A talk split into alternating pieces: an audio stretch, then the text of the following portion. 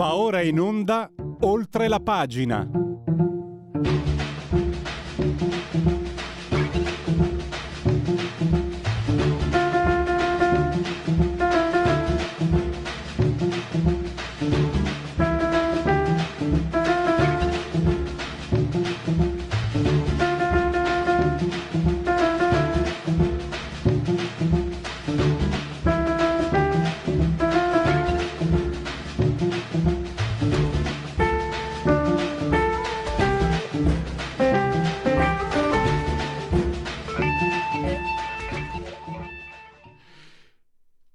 Niente applausi oggi perché le cose non sono andate del tutto come, anzi non sono andate per niente come speravamo e passiamo al dunque, guardiamo al futuro, ma sul serio guardiamo al futuro perché ci sono eh, nella, nell'ambito delle, della tecnologia cambiamenti in corso, mutazioni in corso davvero eh, sensibili, sensibili. Beh già chi ha lo smart, smart watch, watch smart, che come chiamano smart, è smart, no smart, chiedo scuse. Eh, sapete già ci misura il sonno eccetera ma già sono lo studio la Apple e la Samsung studiano eh, strumenti che attraverso addirittura anelli digitali eh, orologi digitali e naturalmente smartphone e iPhone la pressione già adesso l'ossigeno nel sangue eh, e altro ancora, insomma, la temperatura, cioè praticamente una specie di medico di famiglia eh, sempre appresso. Ma aspettate, perché c'è molto altro ancora. Per esempio, eh, il, l'Amazon ha eh, già messo in commercio Astro. Astro è una specie di cagnolino digitale che interagisce con eh, diciamo col proprietario, chiamiamolo così, e che mm, risponde a domande, parla, eccetera, e che in vostra assenza eh, diciamo guarda i bambini o gli anziani o, e fa anche da antifurto se entra, se entra qualche indesiderato. E poi ancora, andiamo veloci Pellegrini il, beh, il metaverso che diventerà decisivo nel, in una situazione di smart working, nel lavoro ibrido, perché ne avevo tante. Ah, pensa che mm, eh, dottor Federico Borsari, assiso saldamente sulla tolla di eh, comando energia tecnica, eh, ci sono gli AirPod che misureranno la pressione e anche la postura. E poi ancora, quindi chi sta gobbo come me per esempio l'iPod gli dirà ah ce n'è un'altra fantastica per quelli come me che amano queste cose. Eh, stato hanno dato il via, il via libera poi è venuto anche Amazon. Qualche mese fa hanno già dato il via libera a una startup israeliana in North Carolina per ehm, la consegna con i droni. Eh, ordini l'hamburger e ti arriva col drone. Fantastico. Basta eh, perché tra un minuto avremo in, conta- in collegamento eh, Marco Lombardo di, del giornale. Con Francesco Giubilei parleremo di, parleremo di eh, eh, energia, di gas, perché? Io ho scritto nello statino qui nella, nella, eh, nella, nella presentazione, sembra che a Bruxelles l'unico gas eh, che, che scuota, che faccia un po' parlare sia il cloroformio perché questa riunione, questo consiglio, ne abbiamo parlato tutta la scorsa settimana col voto, gli M, i 5 Stelle che sono spaccati, eccetera, cosa hanno detto? Ma rinviamo a ottobre, neanche a luglio. Quindi price cap, eh, eh, lascia stare. Poi sapete com'è il Rutte, quello leader olandese, non so se c'entra il fatto che hanno la borsa del gas, loro hanno detto no, ma il price cap sono più i rischi che i benefici. E e c'è da chiedersi davvero cosa serva l'Unione Europea se non è capace di decidere in un momento su un argomento così tremendo. E poi eh, il, l'enigma Assange, ne parleremo con Andrea Muratore, perché qui non, io sinceramente in tanti anni, anzi sapete cos'è? Eh, cosa faccio? Perché è un tutologo, è fantastico, io sono veramente sempre... non dovrei essere così entusiasta perché dovrei essere distaccato e avere lo stesso atteggiamento con tutti gli ospiti. Ma a me, Marco Pietro Lombardo, piace da morire e gli do il benvenuto. Benvenuto Marco, è un piacere veramente averti in collegamento. Ciao, buongiorno, è un piacere anche per me. E grazie. Marco, tu che idea ti sei fatto? Non fa parte, parler- parleremo della tecnologia e come può intervenire nel nostro futuro come, come d'argomento, però mi interessa eh, come ti chiederei un'opinione su Nadal, Federer eh, e, e Musetti, ti chiedo Assange, che figura è? Che personaggio è?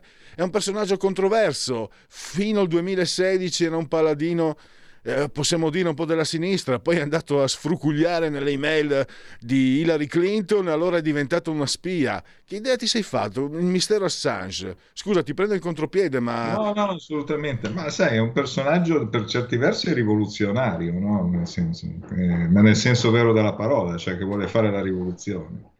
Eh, ed è sicuramente un personaggio scomodo perché comunque eh, quando tu metti eh, alla luce del sole gli affari, diciamo, sotto banco eh, che la politica, che i governi mondiali sono soliti fare, ma questo da sempre, ehm, è ovvio che diventi un personaggio, il nemico di tutti, no?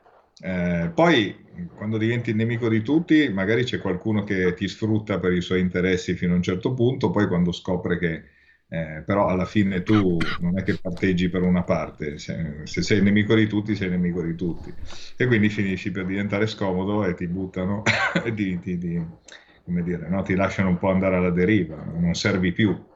Uh, dopodiché io, non, non, conoscendolo personalmente, eh, non so quanto uh, di di Robin Hood ci sia in Assange quanto invece di un businessman eh, ben calcolato. Eh, e quindi non, non, posso dare un giudizio sulla persona. Certamente il suo caso ehm, fa nascere quantomeno una domanda.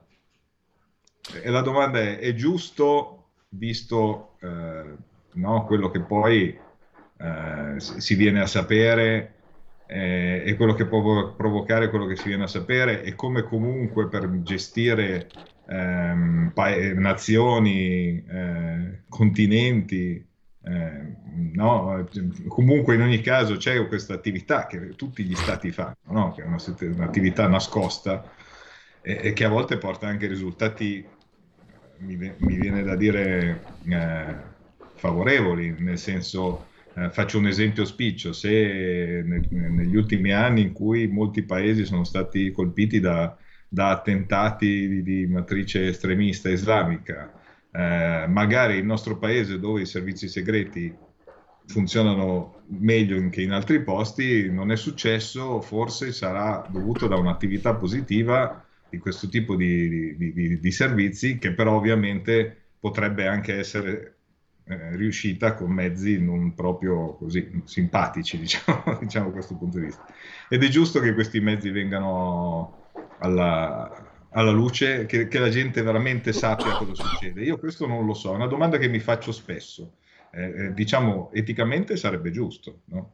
eh, soprattutto se vengono commessi, come è venuto fuori ad esempio, eh, degli abusi da parte per esempio di soldati durante in guerra o, o in situazioni Dall'altra parte ci sono dei rischi per la comunità che forse andrebbero calcolati. È una, veramente una grande domanda che io mi faccio, ma non ho la risposta. Tu, tu mi hai chiesto. No, ma certo, diciamo che c'è il, l'ispettore ONU per, eh, contro la tortura che dice che è un attacco al giornalismo d'inchiesta. Io mi ricordo, e poi andiamo subito sull'argomento, ricordo che cominciò a diventare inviso quando Wikileaks scoprì un carteggio tra università, eccetera, sul clima e in questo carteggio tra pezzi grossi si diceva mi raccomando calcate sui risultati perché dobbiamo convincere certo. l'opinione pubblica e lì diciamo che eh, divenne, divenne, un po' come dire inviso. Ma sai, se, se, se, se posso aggiungere una cosa certo. eh, che poi si riallaccia poi ai discorsi che facciamo, no? anche sulla la, la questione climatica, è sbagliato dire che non esista una questione climatica, questo è, è veramente una, una sciocchezza che si può dire che poi la soluzione della questione climatica sia eh, il cancellare le macchine a motore termico dal 2035, eh, io se posso nel mio piccolo dire che, che, ho qualche dubbio che sia la soluzione giusta. Eh, leggevo giustamente l'altro giorno eh, una cosa che, che, che velocemente dico qui, che per fare eh, una batteria per le auto elettriche bisogna utilizzare eh, 25 libre di litio, 60 di nickel, 44 di manganese, 30 di cobalto, 200 di rame e 400 di alluminio, acciaio e plastica. Lasciamo poi il resto, cioè per, per la, proprio per la produzione vera e propria. Appunto. Eh, risultato finale? E guarda, prendo destro perché eh, parliamo di futuro. Eh, parto da questo, nelle tribù, tribù, primitive, questo lo so, l'ho trovato in un manuale di antropologia tantissimi anni fa, lo stregone che cos'era? Era il bernacca, era quello che doveva indovinare il tempo, perché dal tempo eh, dipendeva poi eh, tutto quello che era la, la, stagione della caccia, o quella stiamo parlando tribù primitive, quindi nomadi prevalentemente. Finché andava bene... Eh, donne, cibo, viveva la grande. Quando andava male lo imbarcavano su una zattera, lo spedivano al largo oppure addirittura lo bruciavano. Questo per dire quanto il tempo, il clima sia sempre stato determinante e quindi no, era, era, per essere d'accordo con te, ma anche per dire il futuro. Guardiamo il futuro attraverso il prisma della tecnologia. Ci sono comunque molti aspetti, io pensavo anche per esempio quello del, della salute, ci sono strumenti molto semplici che, che controllano quasi come, ci controllano quasi come fossero un medico condotto, no? la pressione, la, io in quello vedo un uso intelligente della tecnologia, ovviamente, perché comunque eh, tutti gli strumenti che possono monitorare il tuo stato di salute, eh, avvertirti nel caso possa succedere qualcosa, da quando sono stati introdotti per primi gli Apple Watch e poi a ruota sono venuti tutti gli altri smart, smartwatch, ci sono casi ma, acclarati di persone che hanno, dire, hanno, sono riusciti a prevenire degli infarti proprio per gli avvisi che sono arrivati eh, sul, sul, sullo smartwatch che stava per succedere qualcosa. Eh, e quindi si sono salvati la vita. Questo è un uso intelligente della tecnologia. Leggevo l'altro giorno che all'Università di Pisa è stato approntato un, un chip eh, che si può inserire sotto pelle e che dopo 4-5 giorni ehm, si riassorbe, quindi non, non c'è più, insomma, no? che serve per i giorni della cura monitorare se il farmaco eh, che, che si assume per un determinato problema abbia l'efficacia giusta. E questo sono esempi di tecnologia per il benessere della comunità, per il benessere delle persone. Eh, noi ci stiamo avviando a un, a, un, a un, periodo in cui secondo me la, la tecnologia rallenterà inevitabilmente perché mancano i materiali, abbiamo parlato prima delle batterie elettriche, ma anche banalmente per produrre gli smartphone mancano, mancano i microchip, mancano materiali, la produzione si è rallentata e forse le persone cominceranno a capire che non è necessario cambiare lo smartphone ogni sei mesi, ma forse anche le aziende cominceranno a capirlo. Um, e, e tutti, ho visto nel tuo Tramè Tech, ti sei occupato anche di quel sito che mh, mm, cura diciamo, la, la, vendita di iPhone eh, sì, rigenerati. Esatto, esatto. Beh, allora, fatto, scusa Marco, quanto, prova, quanto tu abbia ragione, vedete questo eh. affare qua, è eh, un iPhone rigenerato che ha sette anni di vita. E, esatto. e, siccome io ogni tanto devo essere un po' bipolare perché ho degli sfoghi nervosi pazzeschi, più di, più di qualche volta l'ho scaraventato per terra con violenza. Oh, oh, no, sono così, perdo il controllo ogni tanto. Non faccio male a nessuno, casomai a me stesso quando do testate sul muro, ma quello è un altro. Però per dire, l'iPhone eh, l'iPhone rigenerato mi sembra una soluzione che io l'ho, l'ho provata e funziona. Me- no, funziona, funziona. Io ho provato questo servizio, si chiama Swappy, ma ne esistono anche altri. C'è, c'è un sito che si chiama Reforbed, ce ne sono altri, insomma. Eh, perché i dispositivi tecnologici hanno una vita che non sono sei mesi, possono essere due o tre anni, ma se rigenerati durano anche molto di più e così costano meno e così si riciclano le componenti. Eh, ho letto che eh, Apple sta anche mettendo in opera delle applicazioni per l'autoriparazione, perché, sì, eh, perché esatto. sostenibilità significa riparare e non rottamare. Ma la stessa Apple sta pensando e lo farà di mettere anche lei un, un mercato eh, di smartphone ricondizionati. Eh, ci, ci, sono già, diciamo, nel, nel suo store online, anche se non sono in grande evidenza. Eh, vuole svilupp- sviluppare questo tipo di, di, mercato perché giustamente eh, poi nel periodo in cui di mancanza di componenti, quindi con pezzi sempre in ritardo e sempre meno sul mercato, eh, vendere due volte lo, lo, stesso smartphone può portare un profitto anche alle aziende ed è anche molto più sostenibile perché è inutile parlare di sostenibilità se poi dopo si buttano via le cose che sono nuove. Cosa, cosa, mi dici della consegna tramite drone? Una startup israeliana in North Carolina ha avuto il via libera, ha cominciato Amazon. Tra l'altro una startup israeliana che usa i droni mi fa pensare che non si limiterà a consegnare. Ecco, no, diciamo. Però sai, stiamo parlando di mercati completamente diversi. Noi eh, abbiamo una cognizione, per esempio, dell'America che può essere quella di New York, San Francisco, Los Angeles, ma già Los Angeles sarebbe utile. Ma l'America è fatta di eh, stati con eh, ampie zone di, di, di, di, fattorie, di case che, in, che, che, sono in mezzo al nulla, eh, di paesi dove non ci sono condomini, ma ci sono solo villette. Eh, e, in quel senso la consegna con i droni può essere utile, nel senso che comunque eh, vai a coprire un mercato che ha bisogno di consegne che in questo momento magari arrivano in giorni perché devi, devi portarli. Cioè, in alcune zone per arrivare da un paese all'altro ci vogliono un paio d'ore, insomma, non è, non è come da noi. Eh. Qui da noi è un po' più complicato, tranne che magari potrebbe essere nei paesi di montagna, per esempio, mi viene da immaginare, no? dove magari arrivare è un po' difficile su certe isole. Ecco. Um, tutto, allora, il, il, discorso è tutto va bene se il servizio eh, è commisurato per dare un miglioramento del, no? della, de, della, vita, della quotidianità e dei servizi alle persone. Ecco. Questo essere, dovrebbe essere il fine ultimo. Eh, Marco, eh, con te mi piace anche saltare eh, di Paolo Infraschi. Intanto ti ringrazio come tifoso interista per quel bellissimo articolo sul Contro Festival di San Siro. Sei stato, ah, grazie, ti ringrazio grazie. da tifoso interista col cuore, col cuore piangente. Cosa mi dici dei robot? Eh, Asimov viene in mente anche personalmente l'ho ritenuto un film orrendo quello di Alberto Sordi con il robot però, sta, però mi sembra che rispetto a quello che si poteva vedere nella, nelle chiamiamole avanguardie nella prospettiva del futuro di 10-15 anni fa, siamo un po' arretrati. Adesso per il momento siamo arrivati ad Astro di Amazon, interagisce, risponde alle domande come una Alexa con le ruote e poi soprattutto però sorveglia i bambini, gli anziani e ti funziona anche come antifurto.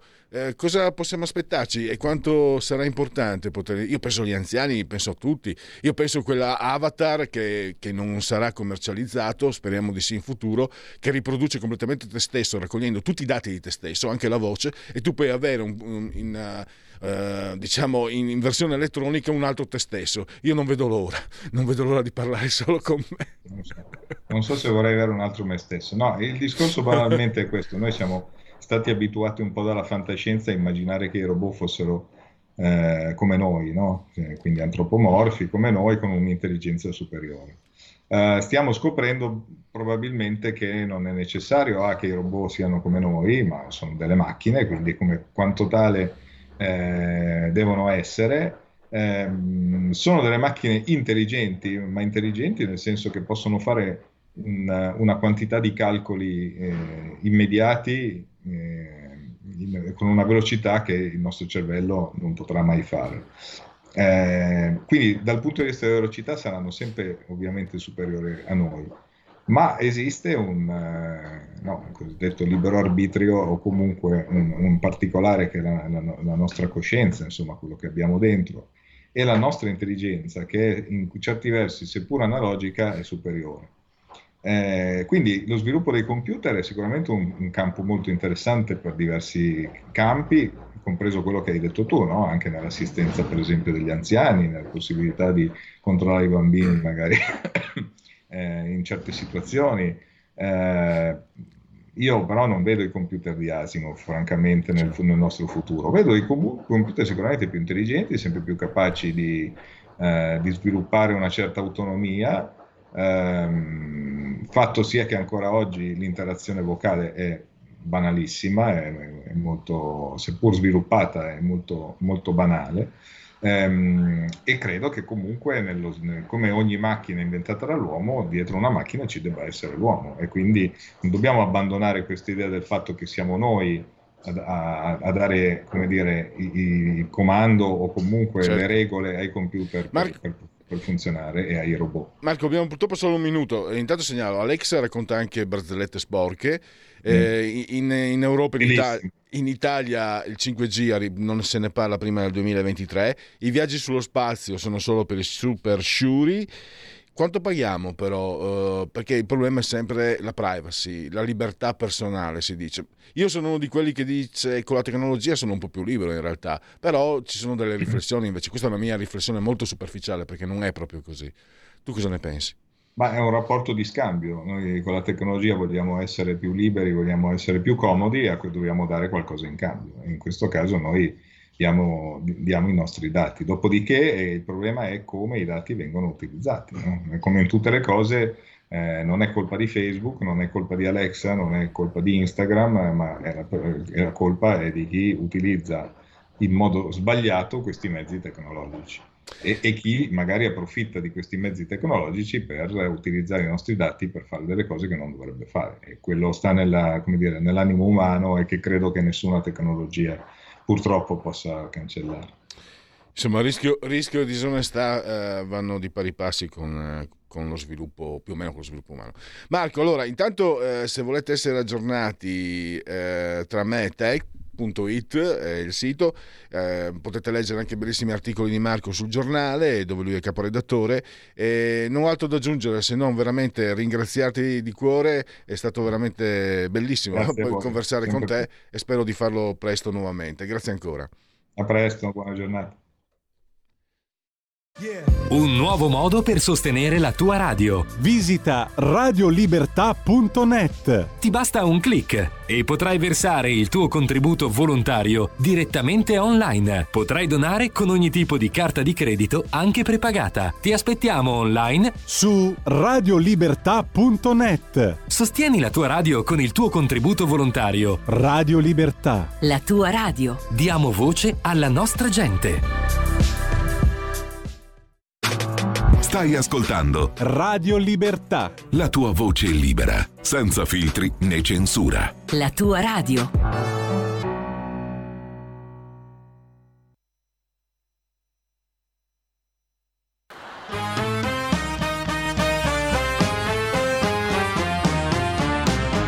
Sono giù di Mora, questo mondo fa male con la lira che oscilla, che sbanda ogni giorno, un inferno. Io non so cosa fare, l'Italia allo sbando, io voglio morire, aiuto sprofondo nel buio più nero. Sono finto o sono vero? Boh, sono giù di morale, l'ho già detto ma guarda per fortuna ho trovato il mio schieramento, son contento. Io lo so, mi conosco, se credo al partito, mi esalto, rinasco, ritrovo il mio slancio, do sfogo ogni istinto. Sono vero o sono finto? Boh. Oddio, oddio, sono sempre più sgomento sputtana il Parlamento anche pianto.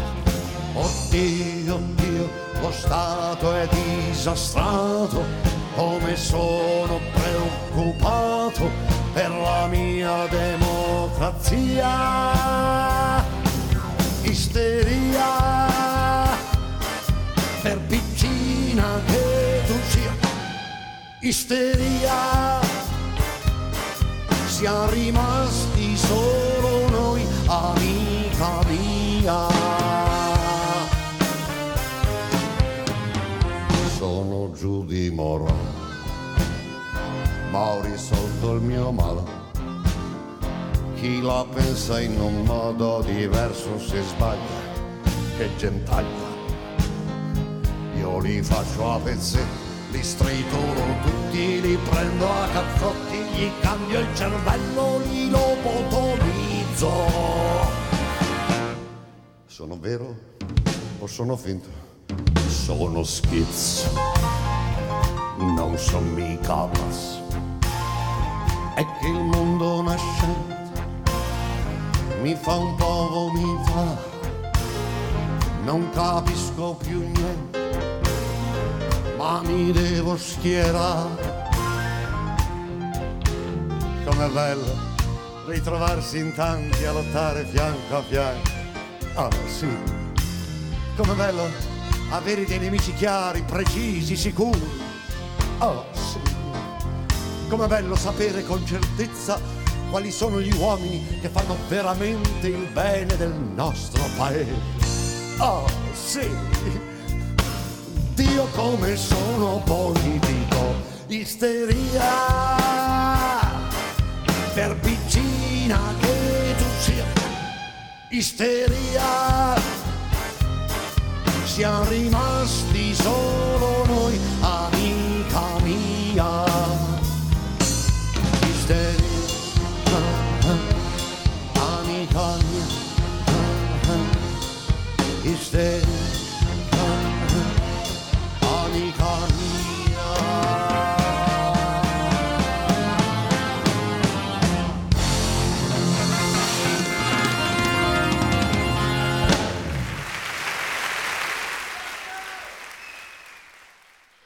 Di nuovo, di nuovo in eh, diretta con eh, Radio Libertà. Io ho fatto la battuta, ma la, la situazione è seria. Ho detto l'unico gas che sembra mettere in moto l'Unione Europea sembra il cloroformio. In realtà, mh, do- dopo la battuta c'è invece il grosso problema di, di ogni tipo, perché non solo le problematiche energetiche, le- ormai le conosciamo, le sanno tutti, e non riguardano solo noi come singolo cittadino, come nucleo familiare, ma l'industria che poi se non lavora deve licenziare i cittadini, eccetera, eccetera. Eh, riguarda anche, c'è qualcosa che riguarda anche francamente noi come cittadini europei, perché do- non è una domanda sovranista quando vedi il, eh, il Consiglio europeo rigettare ogni discussione sull'energia, sul problema energetico, rinviarlo quando? A ottobre. E già che ci, si è- che ci siete, eh, mangiate due castagne e poi lo rinvierete a dopo Natale. Quindi cosa serve? Quest- non l'Europa, smettiamo di dire l'Europa serve, siamo europei, siamo prima di tutto europei, ma quelli che stanno a Bruxelles, quelli che comandano a Bruxelles, quelli dovevano domandarci cosa servono. Vabbè, ma noi partiamo dall'argomento energetico, tant'è che un paio di settimane fa, dieci giorni fa, avevamo presentato il suo saggio Sovranità energetica. Eh, probabilmente non l'hanno letto ancora a Bruxelles perché se ne sono infischiati. Sto parlando di Francesco Giubilei, editore, saggista e componente anche del Comitato Scientifico per il Futuro dell'Europa. Buongiorno Francesco, dottor Giubilei e grazie naturalmente per essere a disposizione degli ascoltatori di Radio Libertà. Buongiorno. Buongiorno e grazie come sempre per l'invito. Dunque, dicevamo, lei se ne è occupato anche venerdì sul, sul giornale di questo argomento. Eh, a questo punto, se l'Europa, se l'Europa si disinteressa delle problematiche energetiche, mi pare di capire che il grosso del problema sia questo. A questo punto ogni singolo paese si comporterà secondo le proprie, eh, diciamo, convenienze. Questo però farà sì, mi corregga se sbaglio, poi le do subito la parola, farà sì di essere meno protetti perché una strategia comune permetterebbe, questo lo dico a naso così, ma span- diciamo in misura spannometrica, una strategia comune che vede Italia, Germania, Francia, Spagna, eccetera, eh, pa- pa- magari a, a divenire anche il price cap o a qualcos'altro, perché c'è chi dice col price cap eh, Putin si incavola e ci taglia il gas del tutto. E qualcuno dice sì, ma potrebbe farlo comunque anche senza il price cap. E quindi eh, diciamo l'Europa che si sparpaglia va in ordine sparso e ogni singolo paese rischia di essere davvero nei guai, nei pasticci. Questo è un po' quello che ho capito eh, leggendo il suo articolo di venerdì sul giornale e, e riflettendoci un po' insomma su quello che sta succedendo. Sì, esattamente, ma eh, oggi peraltro torno sempre sul giornale ehm, a parlare del tema del prezzo, del tetto al prezzo del gas e anche del petrolio, connesso non solo al tema europeo ma anche eh, internazionale rivolto a quello che è la, la riunione, il summit che è in corso proprio in questi giorni in Germania tra ehm, i leader del, del G7. Uno degli argomenti della giornata di ieri è stato proprio il tetto al prezzo eh, del petrolio che però è connesso anche direttamente al tetto del prezzo del gas e nonostante quelle che sono state le dichiarazioni sia di Biden sia anche di Scholz che erano dichiarazioni di grande unità da parte dei leader del G7 in verità sui temi energetici così come in Europa anche nel G7 c'è grande divisione. C'è grande divisione perché la misura del tetto al prezzo del petrolio e del gas è una misura che alcuni paesi vogliono e altri non ne sono convinti. Sul tema del petrolio gli Stati Uniti sono molto favorevoli, l'Italia si è allineata alla posizione americana, i francesi anche loro sono tendenzialmente favorevoli, mentre eh, i tedeschi sono mh, più cauti su questo tema e peraltro il rischio, e eh, lo ha detto anche Charles Michel, il Presidente del Consiglio europeo, il rischio è quello che introducendo un tetto al prezzo del, eh, del petrolio in questo caso, ma potenzialmente anche del gas, rischi di essere una misura che si rivela un boomerang per i paesi del, dell'Unione Europea. D'altro canto abbiamo imparato a, a capire non solo negli ultimi mesi ma negli ultimi anni che le sanzioni, le sanzioni economiche quando vengono eh, realizzate vanno a colpire senza dubbio chi le riceve ma vanno a colpire anche chi le effettua, in particolare se non sono ben calibrate, quindi è il cosiddetto effetto boomerang e in questo caso è un effetto che potrebbe avvenire anche sul tema del, eh, del gas e del petrolio. Ecco perché c'è, molto, c'è molta cautela e quindi quello che esce dal, dal G7, dalla riunione del G7 è un po' analogo a quello che, che esce dal Consiglio europeo della scorsa settimana, ovvero grande unità a parole, però quando dobbiamo vedere i fatti concretamente, quali sono i risultati che vengono effettuati, eh, in realtà questi risultati sono ben pochi, tant'è che nel Consiglio europeo della scorsa settimana è vero che questo tema è stato discusso, è vero che è stato inserito nelle conclusioni il tema del tetto al prezzo del, del gas, quindi è stato inserito nelle conclusioni del Consiglio europeo, ma fattivamente la proposta italiana, sostenuta fortemente da Draghi, di organizzare un, eh, un evento, eh, una riunione straordinaria a luglio proprio per prendere delle decisioni, è stato bocciato e quindi si è rimandata ogni decisione concreta a ottobre. In autunno autunno e stiamo parlando quindi proprio alle porte dell'inverno quando potrebbe essere troppo tardi. Mi, mi pare di capire che mm, Mario Draghi comunque, non, non sto dicendo auspichi, ma immaginando uh, un inasperirsi della crisi energetica, uh, si aspetti che van der Leyen, eccetera, gli, anche cioè gli altri, Bruxelles, insomma, comincia a andare sue, verso la sua parte, se non ho capito. Lei cosa ne pensa? Sì, esattamente, eh, ma mm, eh, eh, auspica che la posizione europea sia una posizione che si allinei rispetto a quella che è la posizione che sta portando avanti l'Italia, che gioca mm, un, eh, un, ruolo di sponda con, con, anche la Francia, il problema è che la Germania è, molto, molto, cauta sulla possibilità di introdurre un tetto al prezzo del gas, mentre l'Olanda è nettamente contraria a questa posizione. Ora, noi negli ultimi anni abbiamo eh, visto in tante occasioni che l'Olanda dice quello che la Germania eh, vorrebbe dire ma non può dire, quindi i tedeschi in tante occasioni mandano avanti se vogliamo gli olandesi o altre, o altre nazioni europee per sostenere le loro, le loro posizioni. È chiaro che se tutti i paesi fossero d'accordo e l'unico contrario sarebbe l'Olanda si, si potrebbe approvare questa misura, però in questo caso sembra che dietro all'Olanda vi sia anche in parte una contrarietà, una contrarietà tedesca e nel momento in cui dovesse essere approvato un tetto al prezzo del gas sarebbe indubbiamente una vittoria italiana, una vittoria alla linea, alla linea di Draghi, però così non sembra, non sembra, essere. Quello che è il timore di molti paesi, e Olanda in primis, sul tema di mettere un price cap è il fatto che nel momento in cui dovesse essere approvata questa, questa misura ci sarebbe il rischio di una ritorsione da parte della Russia sospendendo le forniture di gas. La risposta italiana è beh, però queste forniture di gas sono già state, se non interrotte del tutto, diminuite addirittura al 50%, quindi è una misura che verrebbe introdotta in una fase che è già una fase tendenzialmente emergenziale o perlomeno che dovrebbe diventare emergenziale nel momento in cui ci avviciniamo all'autunno, in particolare all'inverno, dove come ben sappiamo il consumo di gas è un consumo superiore rispetto a quello di una stagione come quella estiva. C'è anche, mi è verso di cogliere eh, tra le righe, un'obiezione di tipo di, di, di principio, no? In una società liberale dedita al mercato il price cap è una contraddizione. Le dico, io sono appassionato di sport, da giovane ho anche fatto uh, football americano, pesavo 50 kg in meno. In, negli Stati Uniti, proprio nell'NFL, eh, a un certo punto il problema dei, degli ingaggi è enorme, altro che il calcio qui in Europa e il presidente dell'NFL eh, contro tutti, ci furono anche degli scioperi, stabilì il price cap e eh, nel paese più liberale che ci sia, negli Stati Uniti. Funzionò, ha, funzionato, ha funzionato, però lì siamo in un contesto ovviamente diverso. Erano, cioè, ho voluto citare questo esempio che non so pos- quanto possa anche essere improprio, per capire anche quanto nella proposta di, di, di Draghi qualcuno possa avvisare dei principi non propriamente in linea col mercato.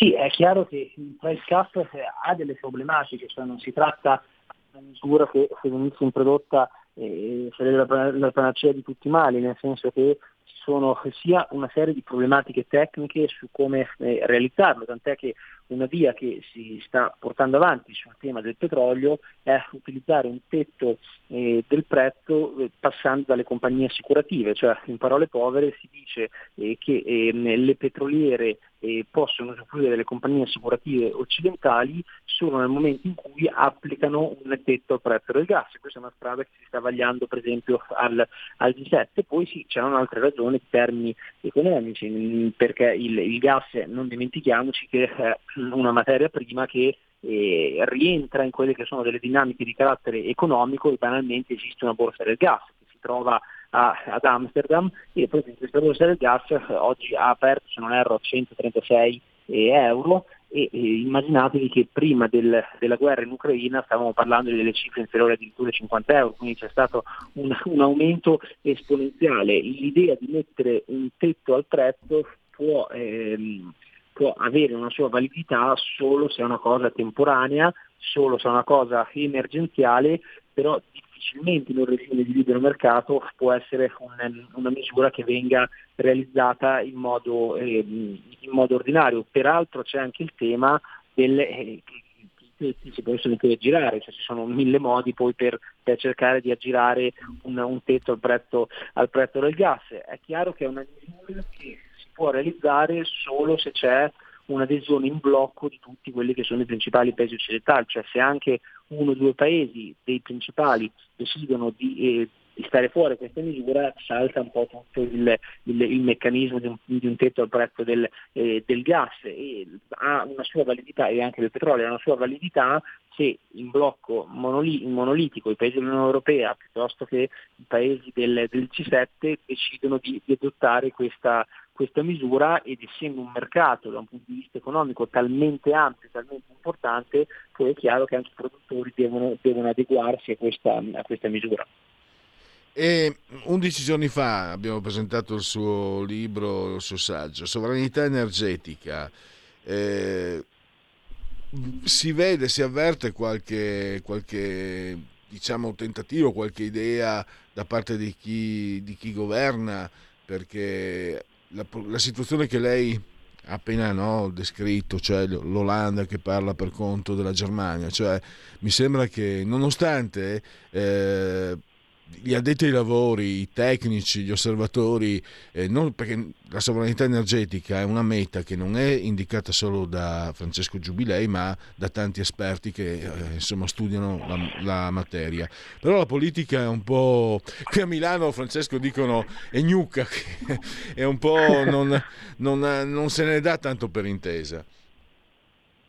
Beh, cioè, certamente la sovranità eh, energetica dovrebbe essere un tema poi peraltro trasversale, cioè che dovrebbe riguardare un po' tutti i partiti politici, eh, ma d'altro canto stiamo arrivando in una fase in cui volenti o nolenti eh, bisogna andare in quella direzione, cioè se fino a qualche anno fa era una, mh, mm, eh, una direzione che, che, veniva indicata e veniva suggerita proprio per evitare di arrivare a un contesto come quello attuale e, e chiunque portasse avanti una visione connessa al tema della sovranità, ma non solo in ambito energetico, in tanti altri in tanti altri ambiti che poi si sono concretizzati anche con il Covid, con la crisi della globalizzazione e chiunque cercava di portare avanti quindi il tema della sovranità veniva additato come una persona antistorica, come una persona che, eh, che voleva un ritorno al passato, che voleva le frontiere chiuse e quant'altro.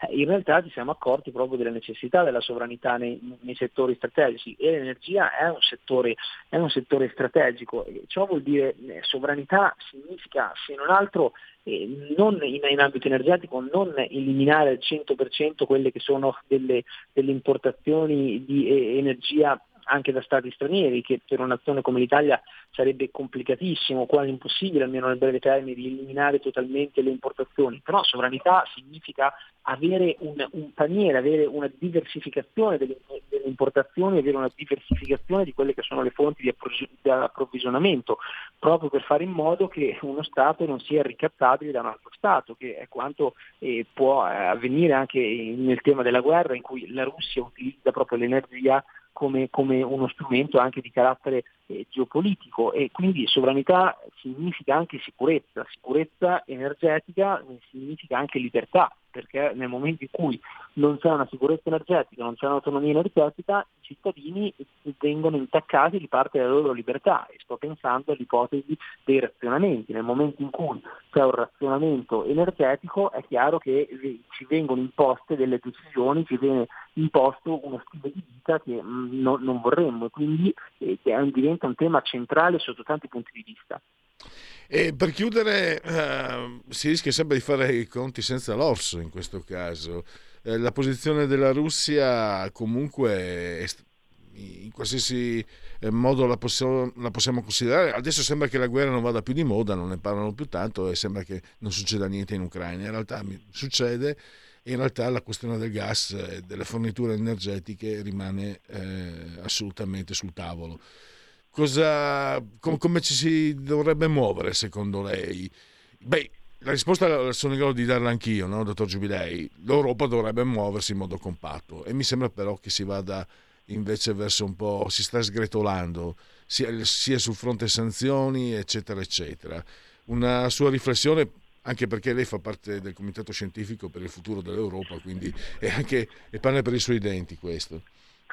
No, è esattamente, mm, è esattamente così, cioè che non si tiene in considerazione eh, il, il, fatto che non, stiamo parlando di un tema che possa essere eh, pianificato a, a tavolino eh, come se non vi fossero delle variabili, ci sono delle variabili enormi e la principale variabile è chiaramente la posizione della Russia. Per questo è assurda la lentezza con cui si sta muovendo eh, l'Unione Europea, che ancora una volta dimostra di essere un'entità troppo burocratica, troppo divisa al suo interno. Cioè, dire prendiamo una decisione in autunno, prendiamo una decisione a ottobre, in questa fase è, una follia, è una follia perché eh, è, troppo vicino, come dicevo prima, all'inverno e lo ha detto anche Draghi da questo punto di vista, che rischia di essere troppo tardi. Cioè, si, si, intraprende una direzione, cioè quello, quello che, che, manca, non, dico che deve essere per forza eh, la, la, direzione quella del, del tetto del prezzo del gas, però si intraprende una, una direzione comune e condivisa, altrimenti nel momento in cui si procrastina il risultato che si ottiene qual è? È che ogni paese si muove, ogni nazione si muove autonomamente, cioè ogni paese cerca anche lecitamente di portare avanti quelli che sono i propri interessi, quindi si indebolisce quella che è una posizione condivisa. E questo il grande fallimento del, dell'Unione Europea su questo dossier, ma anche su, su tanti altri dossier, cioè l'incapacità di dare delle risposte rapide, di dare delle risposte veloci, per cui ogni volta che c'è un, una crisi, una situazione di difficoltà, eh, la risposta europea è troppo lenta, proprio perché ci sono troppi attori, proprio perché non, non c'è una figura chiave che, possa decidere, dovrebbero essere i commissari europei che però non sono eletti dai cittadini, l'abbiamo visto nel caso del, eh, dell'Afghanistan, l'abbiamo visto nel caso della guerra in Ucraina, che c'è una lentezza di, di, di rispondere a quelle che sono invece delle sfide che richiedono una velocità tale per cui poi si ottiene un risultato che non è positivo. Ecco, sul tema dell'energia noi stiamo vivendo uno scenario analogo purtroppo. Purtroppo. E chiudiamo così intanto perché ovviamente eh, non, non, ci fermiamo qui, eh, non si ferma sicuramente Francesco Giubilei. Io ricordo ancora il suo saggio eh, sulla ehm, sovrani, sovranità energetica. Grazie ancora, dottor Giubilei, a risentirci presto. Grazie mille, grazie mille, alla prossima. Segui la Lega è una trasmissione realizzata in convenzione con La Lega per Salvini Premier. Facevo le boccacce.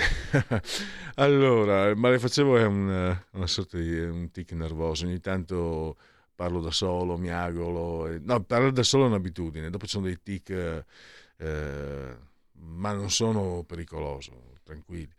Eh, potete stare tranquillamente all'ascolto. Anzi, meglio per voi se state all'ascolto perché potete seguire la Lega. Prima che la Lega segua voi alla Marciano, seguisca voi alla Pellegrina. Legaonline.it, scritto legaonline.it, il 2 per 1000 per la Lega, D43. D di Domodossola, 4 volte matematica, 3 il numero perfetto e potete anche iscrivervi alla Lega eh, molto facilmente, 10 euro che si possono versare anche tramite PayPal senza nemmeno vi sia la necessità che siate iscritti a PayPal. Codice fiscale, dati e quindi vi verrà recapitata la magione per via postale la tessera Lega Salvini Premier. E infine gli appuntamenti con gli esponenti politici del movimento di Matteo Salvini. Dunque, eh, non ne ho, non ne ho. Io di appuntamenti non ne ho. Io faccio solo rock and roll, se vi conviene bene.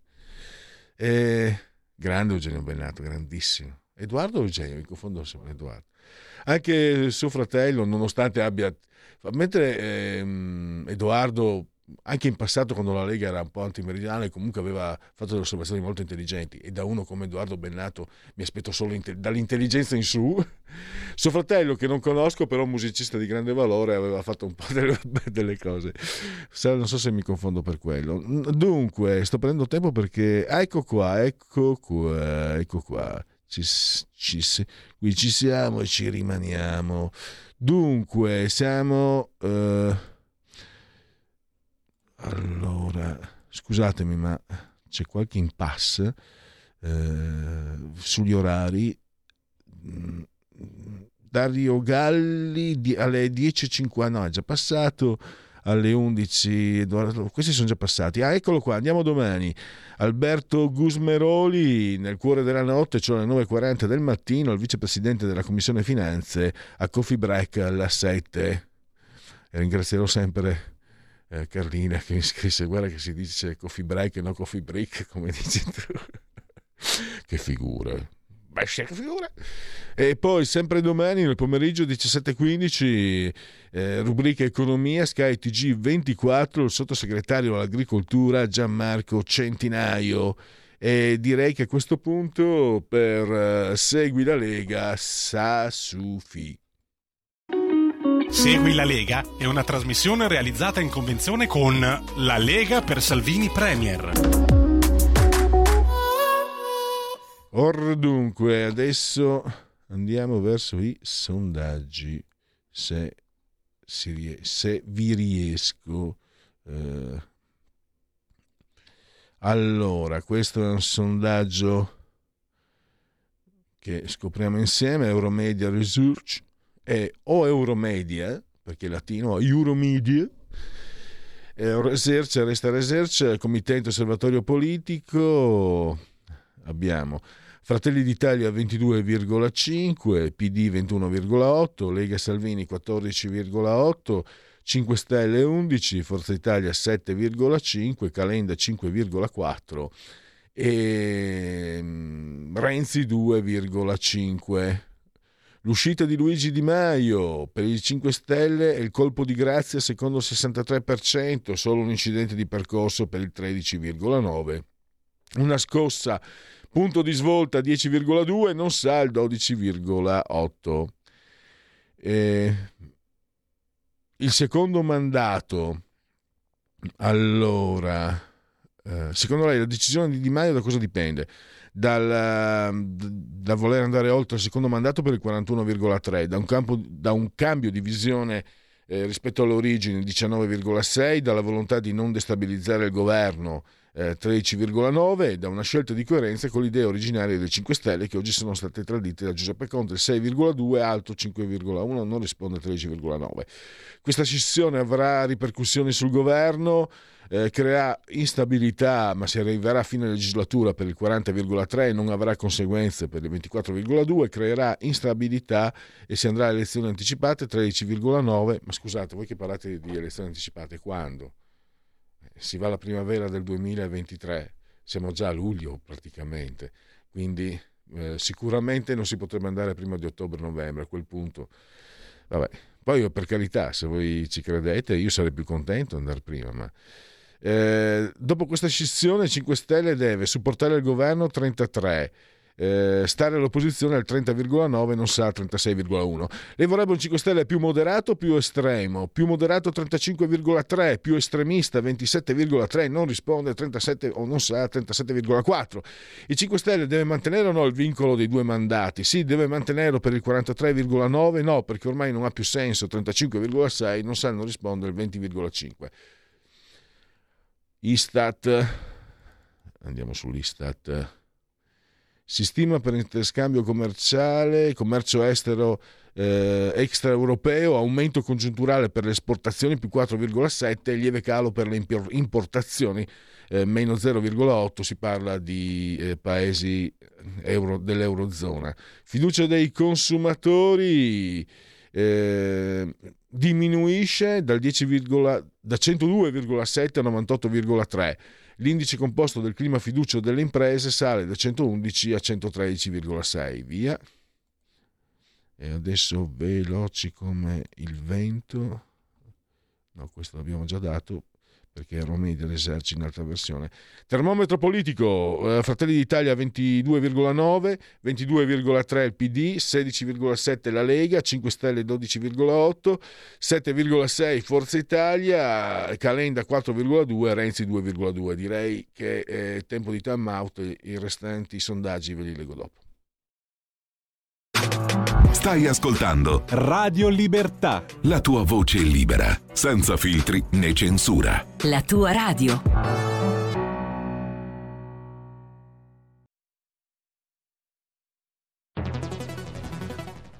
La radio è sempre di più ovunque.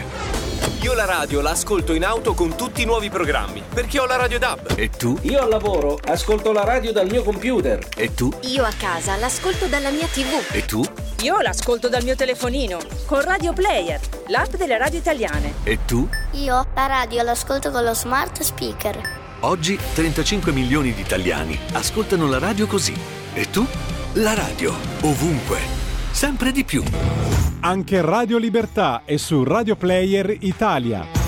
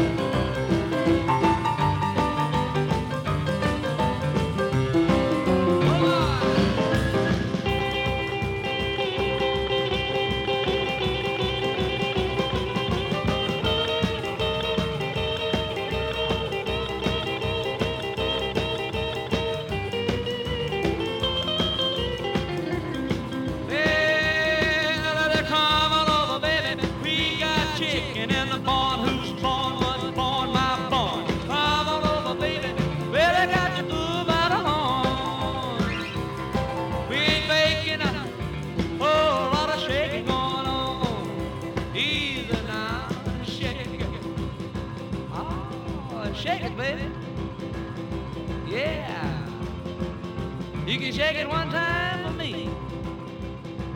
Hit a a has to come over, baby. Oh, Lord, shake it going on. Now let's get real low one time now. Shake, baby, shake. All you gotta do, honey, is kind of stand in one spot. Wiggle around just a little bit. And that's when you got it.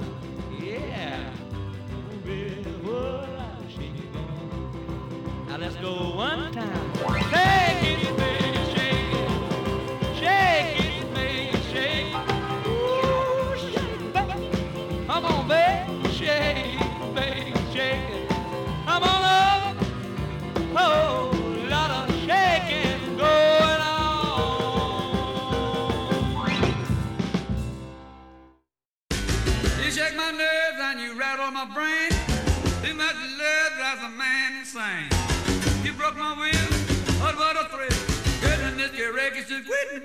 Fire.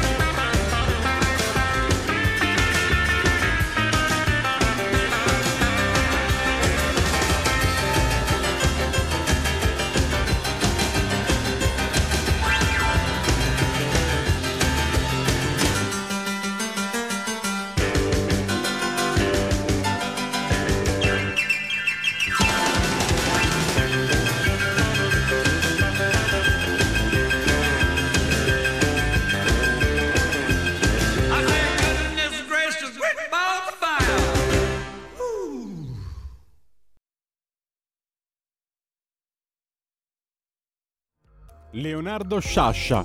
La sicilianizzazione dell'Italia e dell'Europa cos'è? 1981. Io lo faccio risiedere soprattutto ne- nel venire meno delle idee. Le idee non contano più. E cosa ha- conta? Ecco, contano il- i profitti, il, il dare e l'avere, eh, la, la violenza assume un peso più determinante nelle cose eh, e lo spirito pubblico cade. Cioè il prevalere di, una- di uno spirito mercantile nei rapporti fra le persone. Sì, la- la- il cadere de- dello spirito pubblico, del senso della vita civile. ecco. Eccoci sempre a Radio eh, Libertà, oltre la pagina, insieme al prossimo, anzi all'ospite, al nuovo ospite Andrea Muratore che abbiamo in eh, collegamento. Eh, benvenuto Andrea, grazie per essere qui con noi. Grazie mille per l'invito Pierluigi, buongiorno a tutti coloro che ti ascoltano, sempre un piacere. Allora, ed è anche un piacere non solo averti qui, ma anche leggerti. Eh, io ho letto qualche, qualche, giorno di ritardo per colpa mia il tuo articolo riepilogativo su quello che sta succedendo a un protagonista del ventunesimo secolo, eh, Julian Assange. Allora, parliamone, ma secondo te che idea ti, stai, ti, sei fatto? Perché quando ci siamo sentiti hai detto che tu stai seguendo no? Questa, eh, questo personaggio da anni, ma è un santo o un demonio? È, il, è il, diciamo, l'eroe del giornalismo d'inchiesta, eh, il nuovo Watergate o una spia? Se si può, ammesso, allora. ammesso e non concesso che si possa arrivare a divenire a conclusioni, perché non volevo presumere conclusioni necessarie, era solo eh, capire un po' mettere a fuoco questo personaggio, perché io ancora non, non mi sono fatto un'idea, ecco, aiuta anche me. Allora, non si può capire Giuliano Assange, a mio avviso, se si cerca di incardinarlo in una di queste due eh, categorie. Mi mh, permetto giusto eh, di precisare una questione fondamentale. Tante volte si definisce Assange un traditore perché avrebbe rivelato dei, dei segreti, eh, delle dinamiche di potere, eh, diciamo degli arcana imperi eh, riguardanti l'attività dell'Occidente in paesi come Afghanistan Iraq. Però va sgombrato il campo da questo equivoco perché Assange è a tutti gli effetti australiano, quindi quello di Assange non si può qualificare come invece si potrebbe discutere, eh, c'è chi lo ha fatto tecnicamente come un tradimento verso qualche istituzione o qualche attività intelligence, o meglio, il eh. giornalismo d'inchiesta è per sua natura intelligence. Ecco, scusami Andrea, mi sono dimenticato, cattivo giornalista che sono. Cioè la notizia è che, lo saprete, di qualche giorno fa è stato autorizzato al ministro degli interni Petit Patel inglese eh, l'estradizione negli Stati Uniti dove, potre, dove sarà ehm, processato per attentato alla sicurezza nazionale e spionaggio eh, in base all'Espionage Act che è del, addirittura del 1917, una legge federale, eh, rischia 170 75 anni di carcere, come hai scritto tu nel tuo articolo, e, e scampa diciamo, la pena di morte solo perché se così fosse stato eh, il Regno Unito non avrebbe potuto estradarlo. E scusa, mi sono dimenticato i, i, i presupposti necessari, perdonami, a te di nuovo la parola Andrea. Nessun problema, nessun problema, esatto. Quindi il, il tema della questione a mio avviso è diverso, è più complesso, ovvero ha a che fare soprattutto con eh, la base stessa di ciò che era successo negli anni in cui Assange con Wikileaks eh, divulgava le notizie che sono state poi alla luce di molti scandali. La vera dinamica è la eh, gestione dei rapporti tra potere e informazioni in un'epoca complessa come quella globalizzata, ovvero Assange, che non dimentichiamocelo, fino a che non ha scelto di rivolgersi contro Hillary Clinton nel periodo in cui c'erano le elezioni eh, presidenziali del 2016 in America, era considerato un idolo, un mito da una certa stampa progressista, di sinistra, liberal, anche secondo me con certe ragioni, perché esponeva le grandi ipocrisie delle guerre in Afghanistan e in Iraq. Ecco, Ben Assange allora è stato demonizzato, addirittura criminalizzato, eh, ha mostrato con una forza poderosa il potere dell'informazione, ma anche ha mostrato una fragilità e una criticità interna ai nostri sistemi nel momento in cui noi imponevamo dei valori come l'idea dell'esportazione della democrazia, in cui noi imponevamo delle leggi circa l'idea dell'universalità, la globalità del nostro status eh, democratico, del nostro essere migliori, e in un certo senso le liberazioni di Wikileaks hanno avuto la forza prorompente di mostrarle in tutta la loro ipocrisia. Detto questo, poi si può dialogare a vari livelli circa la natura della pericolosità delle rivelazioni che hanno fatto eh, scalpore riguardando Wikileaks. A me non sembra che l'unità del campo occidentale eh, sia stata in qualche modo minata, sia stata in qualche modo messa a repentaglio. Certamente quelli di Assange erano messaggi, minacce eh, recepite ma che in un contesto di ordine liberal democratico dovrebbero essere salutari per una democrazia, non dannose. Posso Però... citare... Dimmi, dimmi. Secondo tu, posso citare i Pentagon Papers sulla guerra in Vietnam, posso citare in Italia l'opera da zanzara, diciamo, del potere di Nino Pecorelli che ha pagato con la vita la sua opera. Io sono per, per natura ostile a santificare. Questo no, assolutamente, anche perché ogni giornalista d'inchiesta fa un'attività simile a quella dell'uomo di intelligence, ha le sue fonti, ha le sue dinamiche. Certamente Assange ha avuto i suoi compromessi, ma da qui a definirlo diciamo, un agente di una potenza straniera eh, ne passa di acqua sotto i ponti. Diciamo non un santo, sicuramente però un giornalista d'inchiesta che in un'epoca di maggior libertà avrebbe subito un trattamento meno degradante. Ecco, non a caso mando anche foto del, dei tempi del Watergate. E qui forse eh, lasciamo, diciamo, poi concludiamo perché voglio capire da te che, che cosa può, secondo te cosa può rischiare Assange. Però eh, Assange è importante perché è anche simbolo del giornalismo di inchiesta, quello che si faceva una volta. C'è anche il, um, il, il commissario ONU, il relatore sulla tortura, Nils Metzer, uno svizzero che ha detto che, mm, che, che è una quello che sta succedendo, l'estradizione, è un atto completamente sbagliato che, che mette a rischio anche la, la, la vita di, di, Assange perché potrebbero esserci ritorsioni.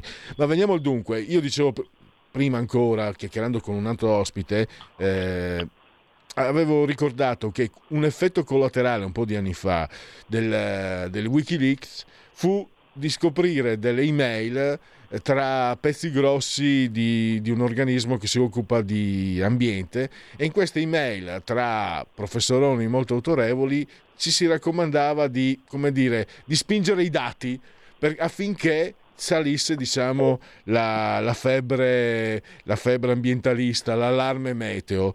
E allora mi è venuto in mente, non so chi l'ha detto, notizia è tutto quello che si vuole nascondere. E qui siamo in un momento pericoloso perché c'è qualcuno, non voglio buttarla in politica Andrea, ma nella walk, uh, walk culture uh, o cancel culture, perdona la pronuncia, anziché l'oggettività, mi sembra si stia mettendo di fronte quello che è ritenuto il bene. Quindi eh, anche l'informazione mi sembra non segua più l'oggettività, quello che hai detto te, te lo insegnano. Tu sei un giornalista d'inchiesta, sei, sei molto bravo, lo sai meglio di me, no? Cioè, e poi, ma anche ragionevolmente, se io non ho la sicurezza delle fonti, non posso parlare. Se ho la sicurezza delle fonti, vado alla ricerca e porto alla, diciamo, allo scoperto quello che magari qualcuno non voleva far sapere. È semplicissimo. Invece adesso mi sembra che la mentalità sia, se, se io porto alla luce la verità, eh, ma se quella verità non è una cosa buona, tu hai sbagliato. E credo che Assange sia, sia caduto in questo, personalmente sia caduto in questo, in questo meccanismo infernale, fammi dire, che però è pericolosissimo per tutti noi. Mi sembra, eh, questa, è mia, esatto. questa, è la mia, opinione. Diciamo che esatto, fu importante l'idea eh, dei, dei, cabli, dei, delle ricerche di Wikileaks che portarono allo scoperto il fatto che nel 2009 diciamo, ecco, ci fu la ricerca di un accordo da parte degli Stati Uniti, un accordo vetrina, non tanto per negare il problema del cambiamento climatico, ma per cercare di forzare, adattare le risposte in una maniera che potessero portare Barack Obama a promuovere un successo politico. Diciamo, l'accordo di Copenaghen del 2009, che era ben poca cosa, fu forzato politicamente dagli Stati Uniti ma mh, al contempo io ricordo che c'erano dei paper interessanti del Council of Foreign Relations in cui addirittura Assange veniva, veniva, paragonato agli attivisti climatici più radicali per il suo totale rifiuto dell'arte della politica e del segreto.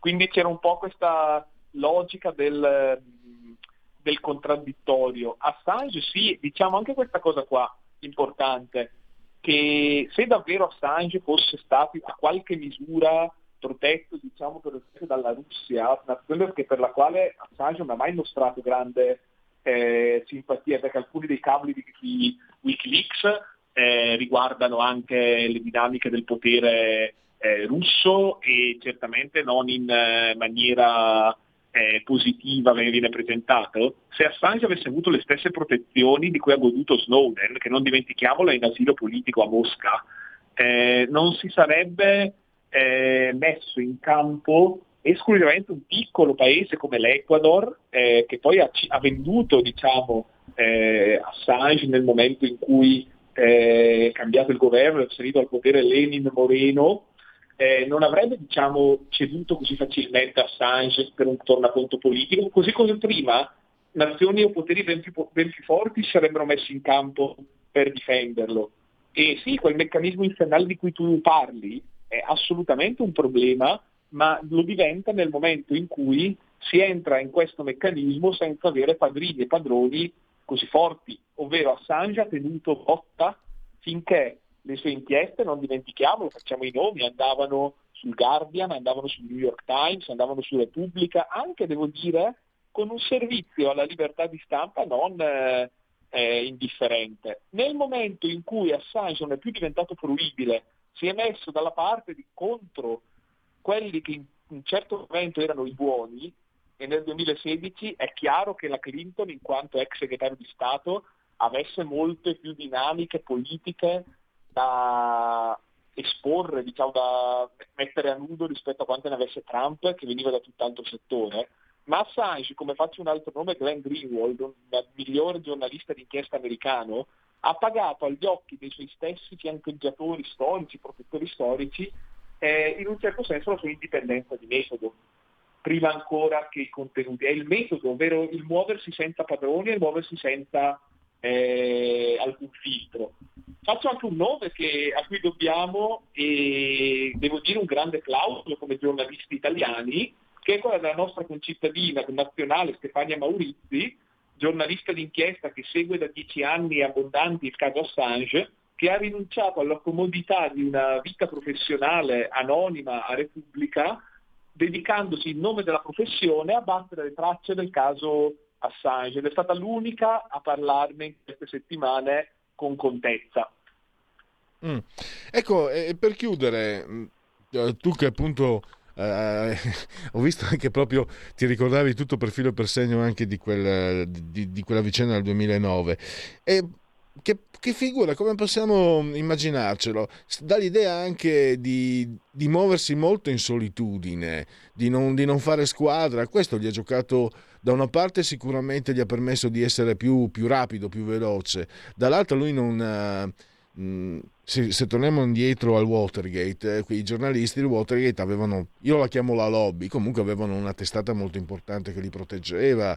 E invece sembra un cane, non dico un cane sciolto, ma comunque sicuramente tu hai detto Robin Hood, Robin Hood aveva la sua banda e invece Assange. Eh, non, non, si vede mai, non si sente mai un nome eh, che gli sia vicino. E questo anche... Ecco, secondo te un, un, giornalista d'inchiesta è meglio che si muova da solo o è, più, o è preferibile che, mh, mm, che faccia squadra? Allora, la squadra di Wikileaks è stata più che altro una squadra diplomatica, ovvero eh, faccio l'esempio dell'attuale eh, editore che è Christine Ranson, eh, che è un eh, giornalista investigativo islandese che attualmente molto nell'ombra, ma è formalmente l'editore di Wikileaks al posto di eh, Assange. Da un lato Wikileaks e Assange non potevano muoversi eh, diversamente in quanto eh, vengono dall'attivismo e l'attivismo sappiamo che dà il meglio di sé anche come risultati, ecco, al di là del giudizio, quando riesce a muoversi diviso e a colpire unito. Quindi questo però rende ovviamente vulnerabile un'organizzazione eh, dall'eccessiva dipendenza da um, un tema come i contatti di un singolo, le forze eh, politiche di un, di un singolo. Eh, non dimentichiamo che eh, Assange non nasce dal nulla, Wikileaks non nasce nel 2009-2010 per queste azioni, nasce nel eh, 2006, se ricordo bene, e prima delle investigazioni che lo fanno diventare famoso, cioè i famosi paper pubblicati da Chelsea Manning, eh, fa, ha pubblicato eh, leak su scandali nel mondo arabo, scandali in Perù, i, i presunti attacchi coi droni eh, in Yemen, le esecuzioni extragiudiziarie della polizia cinese, la repressione delle proteste in Tibet eh, ha aumentato la sua potenzialità nel 2008 quando ha colpito Julius Baer, che era una banca svizzera di cui Assange ha messo a nudo il segreto eh, bancario, eh, ha messo a nudo anche mh, i contenuti di determinati account legati alla candidatura di Sarah Palin del Tea Party a vicepresidente degli Stati Uniti con McCain, eh, ha parlato anche eh, del per primo del famoso cyber attack Stu- di Stuxnet alla centrale nucleare iraniana di Natanz nel 2009. Tutto questo perché è diventato il collettore di gruppi di potere eh, per, trasversali che avevano bisogno di un accesso alle informazioni. Ovviamente la rete di questo tipo per sua natura dipende molto da chi ha questa vicinanza alle fonti informative. Il caso di Pecorelli e di OP italiano, al di là della tragica fine che ha fatto Pecorelli, è la più simile a quella di Assange. Il grande imbuto di notizie che hanno nella mente del singolo portavoce, diciamo, eh, come Assange o Pecorelli, il collettore e il distributore.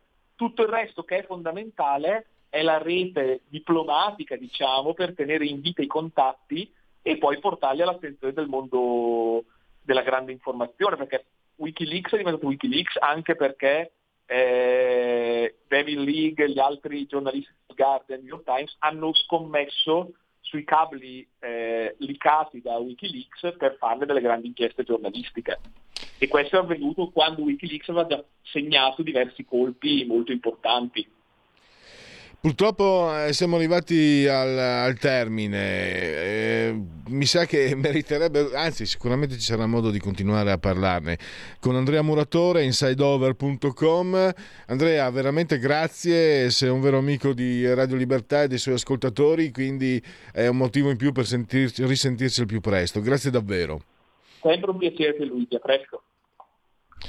E andiamo con i, con i Sondax che mancavano e poi magari anche faremo in tempo a, a, ai genetriaci. Allora, sondaggio sempre termometro politico. Il Movimento 5 Stelle ci sarà ancora dopo le prossime elezioni? Sì, e avrà recuperato l'11,4. Sì, avrà circa la forza attuale 5,4. Sì, ma sarà un partito di nicchia 48,4. No, avrà probabilmente cambiato nome e dato luogo a scissioni 11,8. No, si sarà sciolto, sarà sceso sotto della soglia eh, 20,5. Via. Poi il futuro di Di Maio.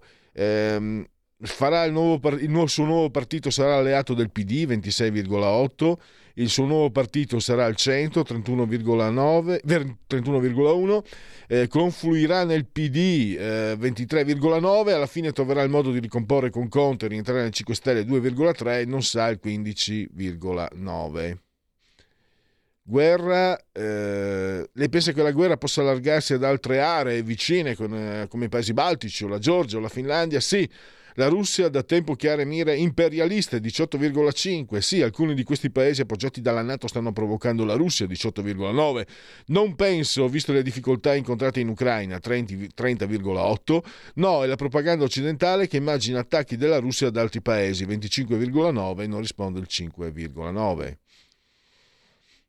la strategia di Draghi verso la Russia è giusta? Sì, per il 6,4, eh, sì, per il 22,5, sì è giusta, ma ne pagheremo un prezzo alto, ma ne sarà valsa la pena. Il 17,5 dice anche se noi pagheremo un prezzo molto alto, eh, si doveva reagire in qualche modo all'invasione dell'Ucraina, il 17,5, 42,4 no, è sbagliato, noi dovevamo essere neutrali e il 6,8 no, dovevamo cogliere questa occasione per stringere rapporti più forti con la Russia, 6,8. Quindi il 48-49,2% è contrario alla strategia di Draghi e in linea di massima eh, non dico che sia favorevole alla Russia, ma sicuramente ha un, ha un rapporto diverso. Ecco la fiducia nei confronti di Mario Draghi e dunque 23, 33, 40, 41,6 tra il molto e l'abbastanza. 47, 56, 57,7, quindi vicino ai due terzi, poco per nulla fiducia. E direi, la facciamo con la sigla? Ci proviamo? Ok. La verità è che sono cattivo, ma questo cambierà. Io cambierò. È l'ultima volta che faccio cose come questa. Metto la testa a posto, vado avanti, rigo dritto, scelgo la vita. Già adesso non vedo l'ora.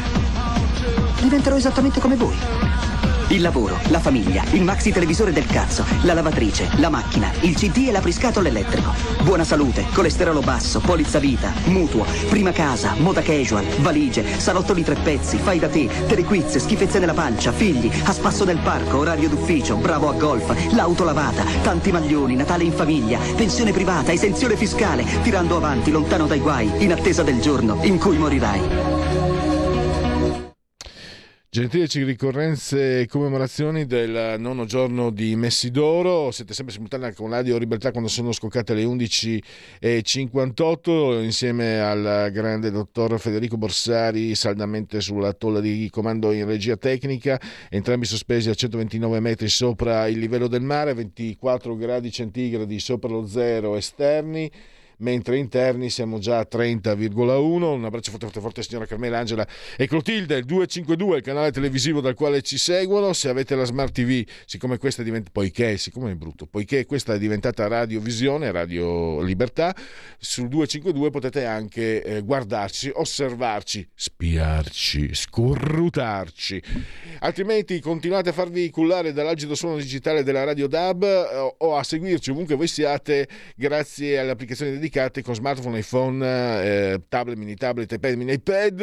Alexa, accendi Radio Libertà, per saperlo ne saremo riconoscenti con Fire TV, Smart TV e infine sul, su internet il sito radioliberta.net e per chiudere la pagina Facebook. Nono giorno di Messidoro, mese del calendario repubblicano, 27 giugno del 1980. Eh, la, il disastro di Ustica, 81 vittime, mentre lo stesso giorno eh, Bob Marley tenne un concerto a San Siro. Una, un mio conoscente a San Vito Tagliamento, a 27 giugno, a settembre, fine agosto-settembre, mi portò la maglietta che aveva come reliquia, era andato al concerto di Bob Marley, e, e odorava ancora, proprio, cioè era come farsi una canna solo odorare la maglietta. Non fatevi le canne, vi raccomando, anzi fate quello che volete, che è la cosa migliore. Babacciami piccina sulla bo, bo, bo. Alberto Rabagliati. Eh, l'ammiraglio Giorgio Almirante, almirante in eh, lingua spagnola vuol dire eh, ehm, ammiraglio, origini nobili. Poi Luigi Pagaro, io faccio ridere perché lo pronunciai la castigliana, avevo ragione io, Pallaro di origine veneta tenne in vita, il, era di destra ma tenne in vita il governo Prodi. Cino Tortorella, eh, lo Zecchino d'Oro, Magali Noel, Noel, fantastica nella dolce vita, Alberto Bevilacqua, lo scrittore, la bellissima, fantastica, ebbe anche due nomination, ha avuto eh, Isabelle Ajani, che è di origine berbera, eh, Gabriella Dorio, che ha vinse la medaglia d'oro olimpica, Luigi Mignacco, autore di Bonelli, fumetti, Toby Maguire, Spider-Man, Maguire, il figlio d'arte non nel cognome del padre, eh, Nico Rosberg, campione del mondo come suo padre. Stop, basta, grazie a Federico, ho sfondato un minuto, chiedo scusa, grazie a voi per aver scelto anche oggi Radio Libertà. Ciao!